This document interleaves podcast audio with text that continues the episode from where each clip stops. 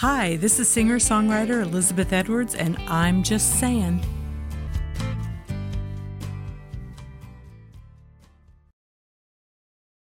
God, grant me the serenity to accept the things I cannot change, the courage to change the things I can, and the wisdom to know the difference. That is the serenity prayer.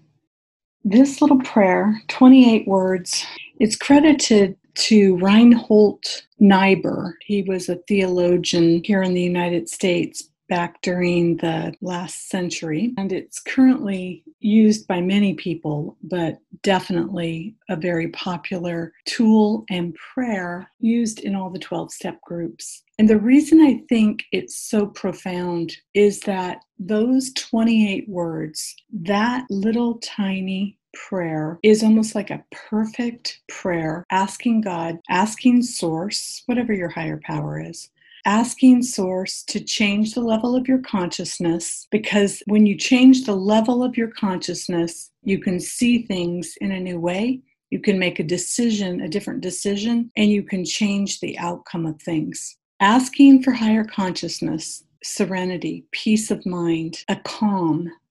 And when I'm calm and I'm in faith and I'm in a place where I have peace of mind, I have the ability to think differently. And when I think differently, I feel differently. And when I feel differently, I behave differently. But it, the first part of this is so important because it's the acknowledgement that, that there's a problem that feels bigger than myself. It can be that. Or you can just be saying, Help me accept the situation. Help me accept life on life's terms. Help me see this differently. It's really asking, it's a request. It's a request for grace. God, grant me the serenity. God, please give me the peace of mind to accept the things I cannot change. Acceptance doesn't mean I have to like it. Acceptance doesn't mean I have to approve. But when I accept it, then I can see it clearly. When I accept it, I can let it go and put my energy towards the things I can change, which is the next step. It's very easy to get caught up in the things I can't change and feel like a victim of whatever else is going on in the world instead of focusing on what I can change. It's not so much what happens to us, to me, that determines the outcome.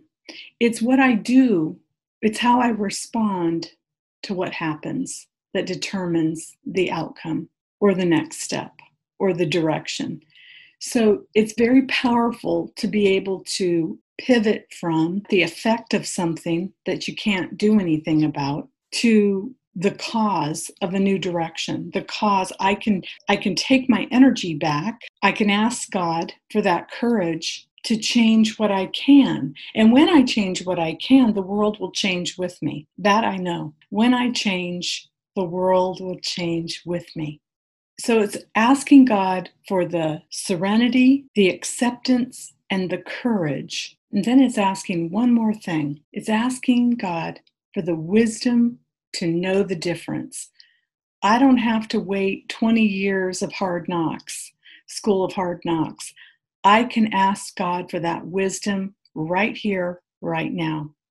And we have this intuitive force within us. We have this intuitive link within us in the here and the now. And for me, that's when Source talks to me, is through an intuition in the here, in the now, and that information comes to me through me. So for me, that's the serenity prayer.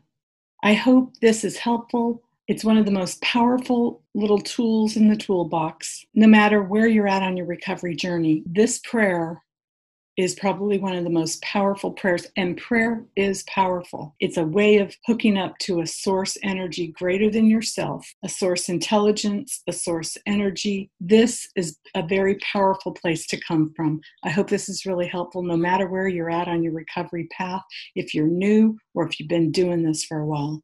I, I sincerely hope this is something that that you're using. I, I know I am. I'm using it all the time. So I hope this is helpful. And um, I just wanted to share my take on one of my favorite little prayers that I use all the time. Love and blessings to all of you. Thank you for listening today. I hope this has been helpful to you in meaningful ways. I'm singer songwriter Elizabeth Edwards, and I'm just saying.